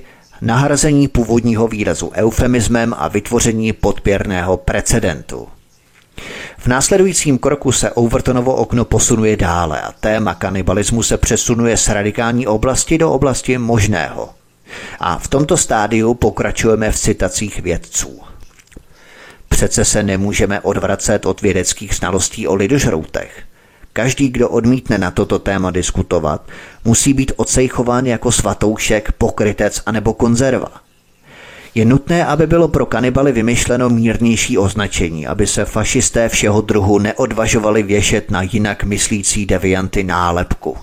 Ale pozor, vytvoření eufemismu, tedy nahrazení nepříjemné skutečnosti výrazem jemnějším, je velmi důležitý moment a pro legalizaci nemyslitelného nápadu je tato záměna nutná. Pojem kanibalismus už neexistuje, bude zaměněný třeba za antropofagii. Nicméně i tento výraz bude brzy nahrazen ještě jednou, protože toto označení bude považované za urážlivé. Antropofagie. Vidíme to třeba na amerických černoších. Nejprve negři, potom černoši, nakonec afroameričané, u homosexuálů nejprve teplouši, potom gejové, nakonec homosexuálové, pohlaví už není pohlaví, je to gender. U cikánů nejdříve cikáni, potom Romové a teď snad Češi indického původu. Vždycky časem nějaké označení zprofanuje a je nutné ho nahradit jiným, jemnějším, delikátnějším označením. Cílem vymýšlení nových pojmů je ve skutečnosti odvést pozornost od podstaty problému, odtrhnout formu slova od jeho obsahu a zbavit se tak svých ideologických odpůrců. Kanibalismus se změní na antropofágii a poté třeba na antropofílii, třeba jako zločinec mění příjmení a občanku. Souběžně s tou hrou na jména probíhá vytvoření podpěrného precedentu. Historického, mytologického, aktuálního, nebo jenom vymyšleného, co já vím, ale hlavně legitimního. Ano, bude objeven nebo vymyšlen jako důkaz toho, že antropofilie může být v podstatě uzákoněná. Tak třeba několik příkladů. Vzpomínáte si na legendu o obětavé matce, jež napojila žízní umírající děti vlastní krví? O historii antických bohů, kteří pojídali všechny po sobě? U Římanů to bylo přece normální. Tím více u křesťanů, nám blízkých, je s antropofilií vše v naprostém pořádku. Dosud rituálně pijí krev a jí maso svého boha. Z toho přece křesťanskou církev neobvinujete. Hlavním úkolem pak chanálie této etapy je alespoň částečně vyloučit pojídání lidí z trestního postihu. Alespoň jednou v historickém okamžiku. A voila, karamba, heuréka, máme krásný podpůrný precedent. Pojďme k fázi 4. Fáze 4 z možného do racionálního. Poté, co je už poskytnutý a vytvořený legitimní podpůrný precedent, objevuje se možnost posunout Overtonovo okno z oblasti možného do oblasti racionálního. Jedná se o poslední etapu. A na tomto místě je rozmělnění společného problému završeno. Touha je u lidí geneticky zakódovaná, spočívá v lidské podstatě. Někdy je nezbytné sníst člověka, protože existují nepřekonatelné okolnosti. Přece existují lidé, kteří si přejí, aby je snědli. Antropofilové byli vyprovokovaní, zakázané ovoce je vždy sladké. Svobodný člověk má právo se rozhodnout, co má sníst. Neskrývejte informace, ať každý ví, kdo je antropofil nebo antropofob. Cítíte tu paralelu? Rusofob, rusofil, homofob, eurofil, eurofob. Musí být rozdělení na dvě skupiny filů a fobů. Je vůbec na antropofilii něco škodného, něco špatného? Škodlivost přece není prokázaná. V povědomí veřejnosti se uměle vytvoří bitevní pole a na obou stranách se nepochopitelným způsobem vynoří radikální příznivci a radikální odpůrci lidojectví. Skutečné nepřátelé, to je normální lidi, kteří nechtějí být lhostejní k porušení tabu lidojectví, se snaží vměstat mezi radikální strašáky a zapsat do radikálních nepřátel. Pokud jste proti, jste radikál, ať jste třeba proti z nějakých objektivních důvodů. Ano? A role těchto strašáků spočívá v aktivním vytvářením obrazu šílených psychopatů, agresivních fašizujících nepřátel antropofilie, vyzývajících spálit zaživa lidožrouty, židy, komunisty a černochy a tak dál. A přítomnost v médiích zajišťují všem jmenovaným, kromě těch skutečných odpůrců legalizace. Těm ten prostor v médiích nedají. A sami tzv. Antropofilové zůstávají jakoby uvnitř hrozeb oblasti intelektu a vědy, odkud se vším patosem zdravého rozumu a lidskosti odsuzují fašisty všeho druhu. Oni jsou uprostřed a hází to jak nalevo, tak napravo. Vědci a novináři v této fázi dokazují, že se lidstvo v průběhu své historie čas od času pojídalo navzájem a že je to tedy normální. Nyní je možné téma antropofilie přesunout z oblasti racionální do kategorie populární. Overtonovo okno se posunuje dál dopředu. Fáze 5. Popularizace. Je nezbytné, aby byla popularizace kanibalismu podpořená populárním obsahem, vhodnými historickými a mytologickými osobnostmi a podle možností těmi současnými mediálními. Antropofilie začne najednou masivně pronikat do aktuálních zpráv a talk show. Lidé jsou pojídaní v nových filmech, v textech, ve videích, písních, videoklipech a jeden z triků z popularizace se nazývá rozhlédněte se kolem sebe. Copak jste netušili, že jeden známý skladatel je antropofil? I jeden známý polský scénárista byl po celý život antropofilem a dokonce byl za to stíhaným. A kolik jich sedělo v blázinci, kolik milionů vyhnali a zbavili občanství. Mimochodem, jak se vám líbí nový klip Lady Gaga Eat Me Baby. Když v angličtině to znamená prostě něco jiného a to orální uspokojení, ale tak pro ty účely, o kterých se bavíme, to uvádíme tam jako příklad. Propracované téma v této fázi uvádí v top a poté se nezávisle samo reprodukuje v masmédiích, show businessu, v politice. Další efektivní způsob je vést o jádru problému aktivní a prázdné rozhovory na úrovni informačních operátorů, tedy novinářů, vedoucích televizního vysílání, veřejných aktivistů a tak dále. Ti ovšem vyloučí z diskuze odborníky v okamžiku, kdy se už všichni začnou nudit a diskuze o daném problému zajde do slepé uličky. Tak přichází vybraný profesionál a říká, pánové, ve skutečnosti je všechno úplně jinak. A nejde ani tak o to, ale o to. A určuje mezi tím směr a tendenci, která se řídí posunem toho Overtonova okna k ospravedlnění zastánců legalizace antropofilie. využívají zličťování zločinců pomocí formování jejich pozitivního obrazu, který nemá nic společného s charakteristikou zločince. Jsou to tvůrčí lidé. Snědl svou ženu. No a co? Oni opravdu milují své oběti. Jíst znamená milovat. U antropofilů je zvýšené IQ. U ostatního dodržují přísnou morálku. Antropofilové jsou sami oběti, jejich život je k tomu donutil. My jsme je k tomu donutili, my jsme ti zlí, my je diskriminujeme, do izolace jsme je zahnali jenom my. Mějme z toho pocit viny, kajme se, omluvme se jim. A takové vychytralosti jsou obsahem populárních talk show. Budeme vám vyprávět tragický příběh lásky. Chtěl jí sníst, i ona chtěla totéž. Kdo jsme my, abychom je soudili? Možná je to láska. Kdo jste vy, abyste stáli na cestě lásce? A další srdcervoucí příběhy. To znamená zlíčtění zločinců. A fáze 6 z kategorie populární do sféry aktuální politiky. Posunujeme se k 6. fázi pohybu Overtonova okna. Téma je připraveno na možnost přesunout ho z kategorie populární do sféry aktuální politiky. Začíná příprava právního rámce. Lobistické skupiny se ve vládě konsolidují a vystupují ze stínu. Jsou publikované sociologické průzkumy, prokazující údajně vysoké procento zastánců legalizace, kanibalismu, antropofilie. Politici začínají s pokusem veřejně se vyjádřit na téma zákonodárného ukotvení tohoto tématu. Do veřejného vědomí zavádějí nové dogma, zákaz pojídání lidí je zakázaný. To je firemní specialita neoliberalismu, tolerance jako zákaz tabu. Zákaz na nápravu a varování před vražednými úchylkami pro společnost. My jsme tak tolerantní, že zakážeme zákaz.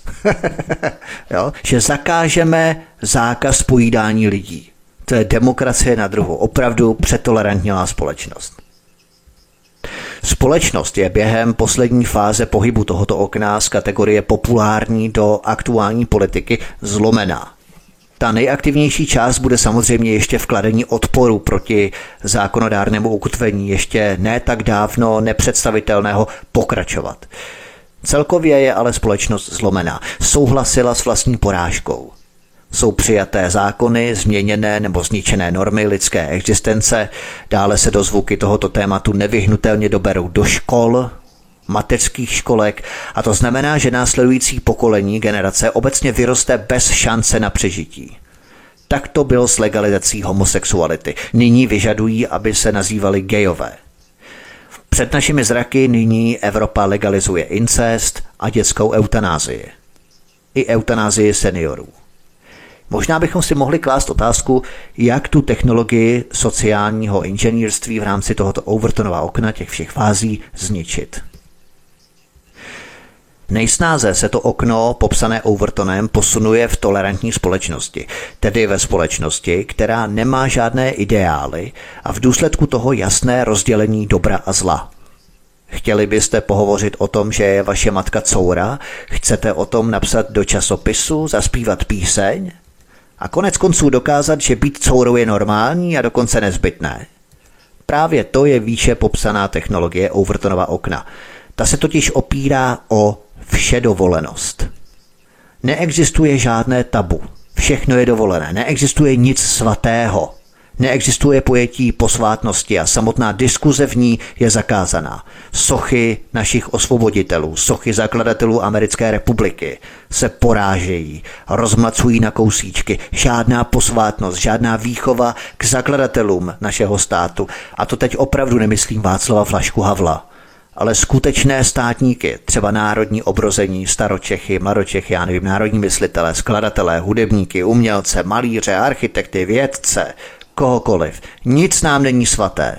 Všechny sochy můžeme rozmátit na kousíčky. Nic nám není posvátné. Vše dovolenost. Všechno je dovoleno. A všeho toho se nedostává. A čeho se dostává? Existuje takzvaná svoboda slova, která byla přeměněna na svobodu ztráty lidskosti. Před našimi zraky postupně odstraňují rámce ohraničující společnost od propasti sebezničení. Teď je už cesta otevřená. Myslíš si, že sám nejsi schopen nic změnit? Máš naprostou pravdu. Člověk sám nemůže naprosto nic. Osobně si však povinen zůstávat člověkem. Člověk je schopen najít řešení jakéhokoliv problému. Co nezmůže jeden, udělají lidé, kteří jsou spojení společnou myšlenkou. Rozhlédněte se kolem sebe. A my si teď zahrajeme písničku, posloucháte dvoudílný speciál o podkožních čipech. Zdraví vás Vítek ze Svobodného vysílače. Hezký večer, příjemný poslech. Písnička je za námi, od mikrofonu vás zdraví Vítek ze Svobodného vysílače a posloucháte dvoudílný speciál o podkožním čipování. Jedeme dál. Pojďme se podívat na další kapitolu, kterou jsem pojmenoval Endgame šachová koncovka. Prošli jsme si kolečko od nemyslitelného přes přijatelné, doporučované a naposledy vyžadované. Aktuální politika. Populární a poslední fáze aktuální politika. Přesně tohle bude probíhat kolem čipování. Pustme si teď část dokumentu, který přesně vysvětluje, že čip je plánovaný pro nás všechny jako jedním z nástrojů totální kontroly nad námi spolu s kamerovým systémem, sledováním našeho pohybu, monitoringem sociálních profilů a technologií 5G. Toto je Aaron Russo, filmař a bývalý politik. Po jeho levé straně je Nicholas Rockefeller z Rady pro zahraniční vztahy. Poté, co byl Aaron Russo s Nicholasem Rockefellerem velmi dobrým přítelem, Aaron nakonec ukončil tento vztah, zděšen tím, co se dozvěděl. Jednoho dne mi zavolala moje známá advokátka a řekla, chtěl by se setkat s jedním z Rockefellerů? A já řekl, samozřejmě, velmi rád, a tak jsme se stali přáteli. Začal mi vyprávět spoustu věcí. Jednou v noci mi řekl, přijde událost, Aarone, na jejím základě půjdeme do Afganistánu, abychom mohli vybudovat ropovod ke Kaspickému moři, půjdeme do Iráku vzít si ropu a vybudovat základny na Středním východě a pak půjdeme do Venezuely a zbavíme se Cháveze. První dvě úlohy se jim podařily, Chávez však ne. A dále řekl, uvidíš chlápky prohledávat jeskyně a hledat lidi, které nikdy nenajdou. Víte, on se smál faktu, že máte válku s terorismem, který nepředstavuje skutečného nepřítele. Mluvil o tom, když máte tuto válku s terorem, kterou nemůžete nikdy vyhrát, protože je to věčná válka, tak můžete vždy omezovat svobodu lidí. Řekl jsem, jak chceš přesvědčit lidi, že tato válka je skutečná. Řekl, přes média. Média mohou přesvědčit každého, že je skutečná. Víš, mluvíš o věcech stále dokola znovu a znovu, až ti lidé uvěří. Stvořili FED v roce na základě lží, stvořili 11. září, což je další lež. Prostřednictvím 11. září máme válku proti terorismu a teď najednou vtrhnou do Iráku, což byla další lež. A nyní půjdou klidně do Iránu. A jedna věc vede ke druhé a ta vede k další, což vede k další. Chtěl jsem mu říci, proč toto děláte, jaký to má smysl. Máte všechny peníze světa, na které si vzpomenete, máte moc. Řekl jsem, ubližujete lidem a to není dobrá věc. A on řekl, co se staráš o lidi? Starej se o sebe a starej se o svou rodinu. Pak jsem mu řekl, jaké jsou hlavní cíle. Řekl, hlavním cílem je očipovat každého na tomto světě čipem RFID a všechny peníze budou na těchto čipech i všechno ostatní. Kdyby chtěl někdo protestovat proti tomu, co děláme, anebo nedělat, co chceme, jednoduše mu čip vypneme. Jak daleko zajde láska k moci? Jak daleko zajdou v kontrole ti, kteří si chtějí udržet svou moc a pozice? Na Floridě máme rodinu, která je skutečným průkopníkem krásného nového světa. Jsou to první dobrovolníci, kteří budou mít identifikační mikročip implantovaný do jejich těl. Po 11. září jsem se bála o bezpečnost mojí rodiny. Nevadilo by mi, kdybych měl do své paže operované něco, co by mě identifikovalo. George Orwell ve své knize 1984 uvedl, síla není prostředkem, ale koncem. Cílem pronásledování je pronásledování. Cílem mučení je mučení. Cílem moci je moc. Dnes trpíme symptomy kontrolované společnosti, pokračující v růstu prostřednictvím iracionálního strachu z neviditelných nepřátel, spolu s rostoucí ekonomickou nestabilitou, šířící se po celém světě. Pod záminkou bezpečnosti můžeme vytvořit svět, kde budeme sledováni všichni, každý sledován kamerou a každý poslušný. Slyšeli jsme tu naprosto děsivý, ale velmi realistický scénář o průběhu světových operací. Válka do Afghánistánu, potom do Iráku, také svržení Hugo Cháveze ve Venezuele.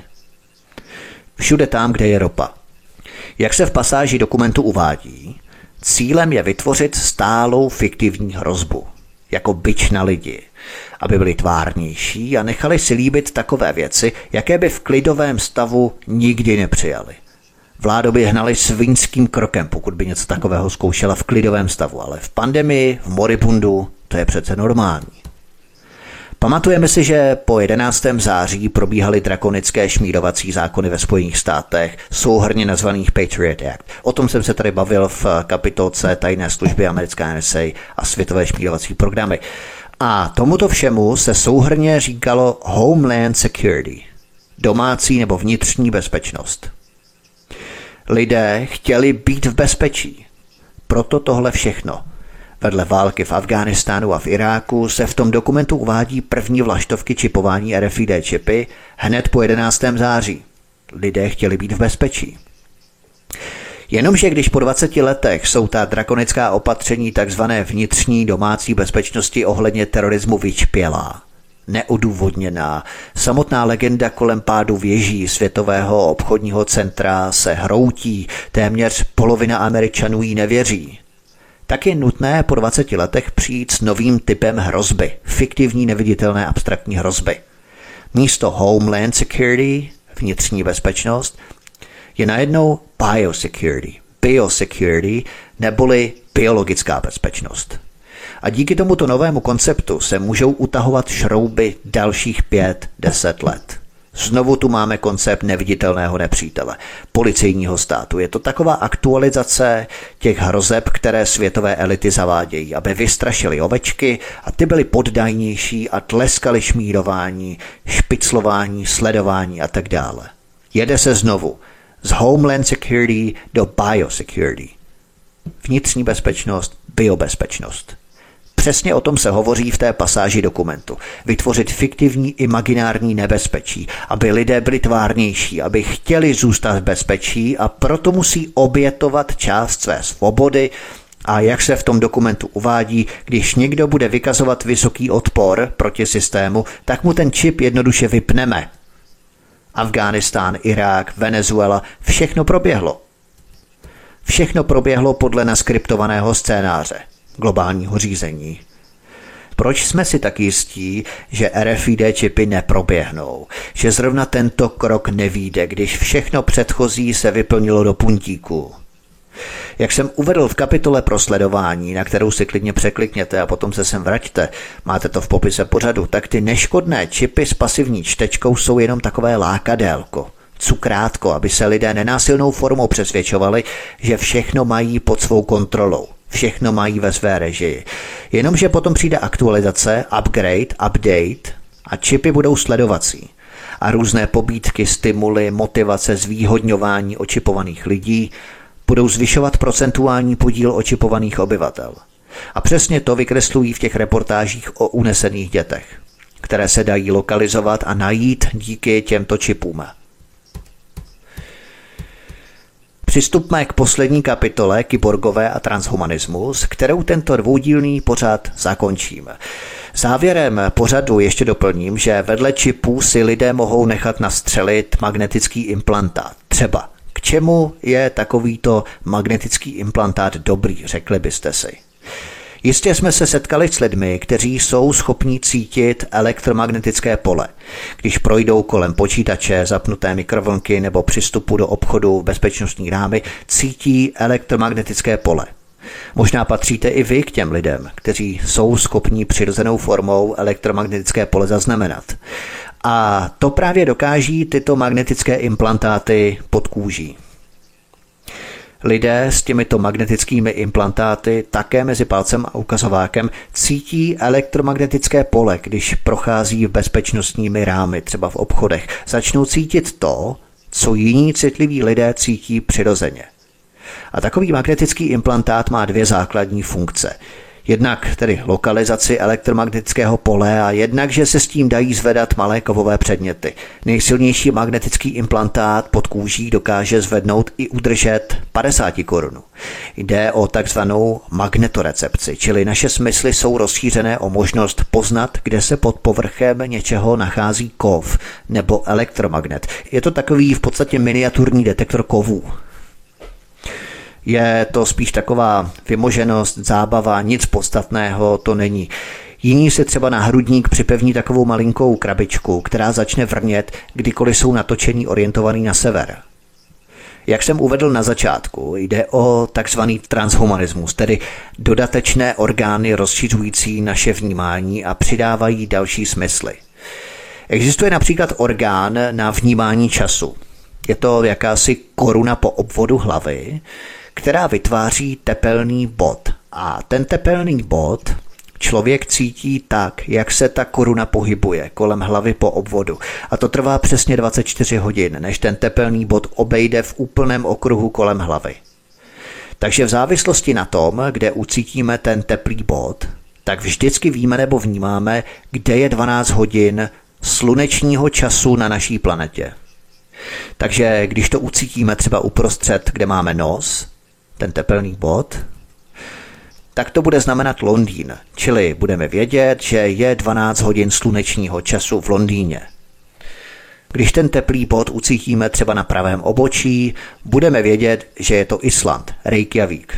V okolí ucha budeme vědět, že je 12 hodin ve Spojených státech, v New Yorku. Prostě budeme mít nový orgán, který bude vnímat 12. hodinu slunečního času tak, jak se slunce pohybuje po světě kolem celé planety. A tito lidé kyborgové tvrdí, že používáme jenom malou část našeho mozku, takže je náš mozek plně schopný přibírat další a další smysly. A jakmile je máme, tak se mozek sám rozhoduje, na jaké smysly se bude soustředit. Když se třeba teď soustředíme na poslech svobodného vysílače, tak mozek ostatní smysly příliš nevnímá, vytěsňuje je. Takže mozek sám dokáže vyhodnotit, jaký smysl je právě pro něj nejaktuálnější. A potom třeba kyborg Neil Harbison je první úředně potvrzený kyborg na světě. Jeho oči nevnímají barvu, je barvoslepý, ale má přístroj, který tento problém řeší. Barvy vnímá pomocí antény umístěné na hlavě, která je napevno připojená přímo do jeho lebky. Jenže tím výhody nekončí. Neil Harbison dokáže vidět nejlépe v šeru a ve tmě a on dokáže dokonce dohlédnout do daleko větší dálky, než lidé obyčejně vidí. Taky daleko jednodušeji si dokáže zapamatovat složité tvary. On to popisuje tak, že anténa zachytává frekvence světla a pak posílá vibrace, jakou daná barva má, přímo do kosti lebky v jeho hlavě. Prostě každá barva má svůj specifický druh vibrace v závislosti na tom, jak se od ní odráží světlo. Jo? A ta vibrace mu v lebce rezonuje a vytváří vnitřní zvuk v lebce. A pomáhá mu tak slyšet vnitřní mikrotóny té barvy, protože každá barva má určitý tón, mikrotón, a to včetně neviditelných barev, třeba infračervené a ultrafialové barvy. Ale on má na sobě ještě další implantát, který mu umožňuje pomocí internetového připojení přijímat barvy i z jiných senzorů. Nejenom z té jeho antény, ale senzory mohou být i v jiné zemi třeba. Tak mu třeba lidé mohou poslat barvu z jejich mobilního telefonu. Jo? A on je tak napojený i na mezinárodní vesmírnou stanici. A pomocí té antény vnímá i barvy z vesmíru. Takže Neil Harbison má ke svému tělu přidaný jakoby nový smysl, který mu rozšiřuje škálu, paletu, vnímání spektra barev. Další kyborg Manuel Muñoz třeba má takzvaný senzor tlaku. Protože existuje mnoho živočichů, to víme, kteří dokáží cítit atmosférický tlak a jeho změny. Včely nebo třeba mravenci nebo ptáci, když pozorujeme přírodu, mnoho druhů zvířat velmi citlivě vnímá atmosférické změny tlaku a dokáže se včas schovat před bouří, kterou ještě mnozí ani nevíme. Nevíme, že se něco takového blíží. Oni už to cítí. Oni už cítí, že dochází k poklesu tlaku, tlaková níže a schovají se před bouří, před deštěm a tak dále. My to cítíme jenom v případech, kdy nastane Nějaká náhlá výrazná změna tlaku může nám třeba lupnout v uších, ale nevíme, jestli se ten tlak snižuje nebo zvyšuje a tak dále. Takže můžeme mít nový orgán, který pomáhá vnímat neustále atmosférický tlak. Ta koruna kolem hlavy nebo anténa, o kterých jsem hovořil, tady jde o rozšíření smyslu člověka, čili technologie, která jde zvenčí dovnitř. Čili smyslový vstup, ne výstup, ano. Zatímco ty čipy, podkožní čipy, tady je to přesně naopak, čili technologie, která jde zevnitř směrem ven, informační výstup. Jak vidíme, ta šíře možností, škála variant je mnohem pestřejší a barevnější než pouhé čipy jako takové. Začíná se rozšiřovat škála přídavných čipů, magnetů, receptorů, krabiček, takže si můžeme rozšířit tělo o řadu zajímavých smyslů a funkcí, které si můžeme přidat do lidské výbavy. Můžeme se potom začít ptát, zda už nedochází k pozměnění samotné lidskosti, vylepšení nežádoucích lidských aspektů, jako je stárnutí, hloupost, nemoci nebo dokonce i smrt. Jde o období transhumanismu, které nás začíná obklopovat stále více, začíná kolem nás obepínat svou technologickou pavučinu. Závěrem si musíme položit základní otázku. Máme v rámci evoluce právo zakazovat nikomu, aby si se svým tělem dělal, co chtěl. Rozšiřoval ho, vylepšoval ho. Já se domnívám, že nemáme. Jde o svobodu jednotlivce, tedy každého z nás. Zároveň ale žádná vláda na světě nemá právo nejen nás do čipování nutit, ale hlavně zvýhodňovat čipovanou kastu obyvatel různými stimuly, motivacemi, pobídkami, výhodami nebo benefity. Obávám se ale, že právě k tomu světové vlády spějí. Každý režim přemýšlí, jak si upevnit svoji moc na věky. O tom jsme se bavili už nesčetněkrát. Pokud se staneme oběťmi vlastní technologie, nebude už žádné cesty k návratu a vysvobození z okovu totální kontroly, kterou systém bude mít nad námi. Klaus Schwab jako prezident Světového obchodního fóra to ve své první knize Čtvrtá průmyslová revoluce napsal jasně, že nový věk změní pohled na to, co je to člověk, a augmentace, tedy vylepšování lidí, jejich schopností, ale i orgánů v těle, povede k rozvoji úplně nového průmyslu. Budou vznikat osobní bionická rozhraní, tedy elektronická zařízení zabudovaná do biologické tkáně člověka. A právě podkožní čipy NFC jsou jedním z prvků bioniky, i když v té nejprimitivnější podobě. To psal Klaus Schwab. Upozorňuji, že já jsem ateista, ale ne takový ten agresivní ateista. Mám maximální respekt ke křesťanům, kteří ovšem víru nekontaminují různým multikulturalismem a programovým vítačstvím. Nicméně křesťané mají své desatero, mají své zásady, kterými by se měli řídit. Hovořím o skutečných křesťanech, ano, žádných politicích, žádná KDU, ČSL, žádný papež František, žádná oficiální formální církev. Hovořím pouze o lidech se soukromou vírou křesťanství. Ateisté tím, že žádnou víru nemají, nemají obvykle ani žádné skrupule. Nemají ani strach, jakých svinstev se na světě během svého života dopouštějí. Nemají strach, že se z toho všeho budou muset jednou zpovídat, skládat účty, nebe, peklo. Žádné odpuštění, žádné litování toho, co spáchali. Prostě nemají strach vůbec ničeho. Možná maximálně ze své vlastní likvidace. Jednoduše nemají žádnou autoritu, která dohlíží na jejich lopotění a pachtění se za hrdly a statky na tomto světě. Nicméně na začátku jsem citoval úryvek z Bible, konkrétně Zjevení Janova.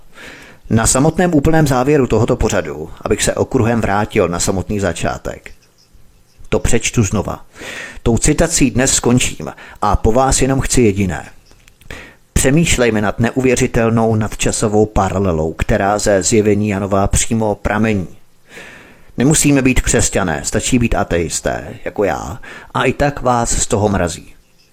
A nutí všechny, malé i veliké, bohaté i chudé, svobodné i otroky, aby měli na pravé ruce nebo na čele cejch, aby nemohl kupovat ani prodávat, kdo není označen jménem té šelmy nebo číslicí jejího jména.